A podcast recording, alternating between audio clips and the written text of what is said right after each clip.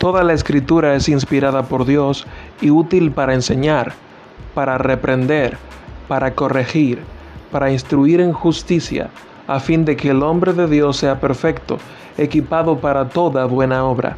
Bienvenidos a Su Palabra es Verdad, un podcast de integridad bíblica dedicado a la palabra del Señor por entero, a estudios bíblicos interesantes y a traer luz a ciertos textos fuera de contexto. Dios te bendiga.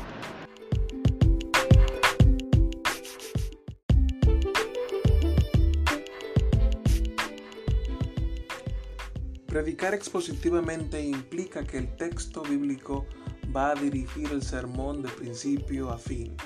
Esto también significa que el predicador pasará la mayor parte de su tiempo durante la semana tratando de entender el significado de su texto la preparación de un sermón expositivo consiste entonces en 1. Elegir una unidad de pensamiento, párrafo o episodio. 2. Entender esa porción por medio de la observación inductiva y el uso hábil de obras de referencia que permitan entender el contexto histórico, geográfico, cultural, léxico y gramatical. La meta de esta etapa en la preparación es descubrir qué dice el texto y por qué lo dice, su propósito. El mensajero busca hallar el propósito que tuvo el Espíritu Santo al colocar esa porción de las escrituras.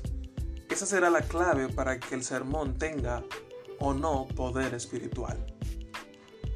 3. Determinar la idea principal de esa porción, idea exegética y escribirla en una sola oración completa con sujeto. ¿De qué está hablando el autor? Y complemento. ¿Qué está diciendo acerca de lo que habla? Hasta que uno no ha identificado esa idea principal y las que son subordinadas a ella, no se tiene el mensaje.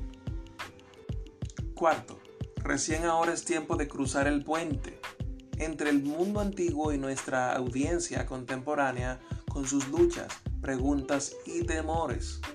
Para ello es necesario reescribir la idea exegética de forma pertinente y memorable para la audiencia de nuestro sermón.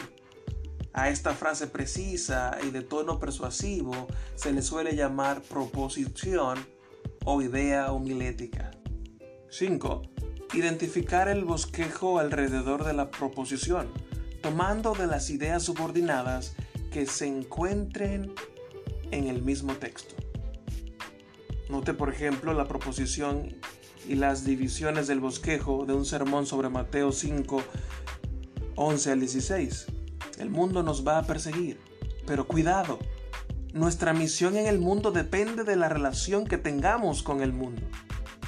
Por eso Jesús nos desafía en esta porción a mantenernos gozosos para no amargarnos contra el mundo, 11 a 12. Mantenernos distintos para no asimilarnos con el mundo, el 13. Mantenernos visibles para no aislarnos del mundo, 14, 16. Y 6. Lo que resta hacer para tener un sermón expositivo es decidir qué material de nuestro estudio vamos a incluir en la exposición. A. Explicar los elementos del pasaje bíblico que no sean obvios para nuestra audiencia. B. Demostrar por medio de argumentos que lo que se dice es la verdad. Y C. Aplicar esas verdades a la audiencia mostrando sus implicaciones para la vida actual. Finalmente, se introducirá la conclusión, la introducción y las ilustraciones necesarias para aclarar algún punto. En mi mente, todo este proceso es como un reloj de arena. Uno, seleccionar el texto. Dos, entender el texto. Tres, determinar la idea central del texto. Cuatro, escribir la idea central del sermón. 5. Edificar el bosquejo del sermón. 6. Explicar, demostrar y aplicar la idea central y las subordinadas. Al seguir estos simples pasos, nuestros sermones tendrán unidad y claridad. pues todo el material será organizado alrededor de una sola idea. Pero sobre todo nos aseguraremos de que nuestros sermones reflejen el contenido y el propósito de las escrituras.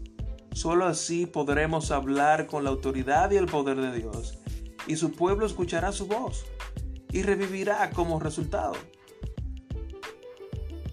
Amigo que me escuchas, la predicación expositiva es importante porque si se sigue fielmente, tiene como resultado que se predique todo el consejo de Dios. Los temas difíciles o controvertidos no se pueden ignorar o pasar por alto como sucede con la predicación temática u otras. El expositor trata de lo que dice el texto únicamente, versículo por versículo si es posible, capítulo por, por capítulo si es posible, libro por libro ayuda para evitar sacar los versículos fuera de contexto y obliga al fiel pastor a dar la debida diligencia a los temas y asuntos que son polémicos y difíciles de tratar. No se deben pasar por alto. Algunos que quieren restar importancia a la predicación expositiva dicen que limita la capacidad del predicador para presentar temas importantes que consideren que sus congregaciones necesitan escuchar. Esos críticos no reconocen el poder efectivo de la palabra de Dios, que cuando se presenta en la plenitud de su verdad, no vuelve vacía. Isaías 55:11.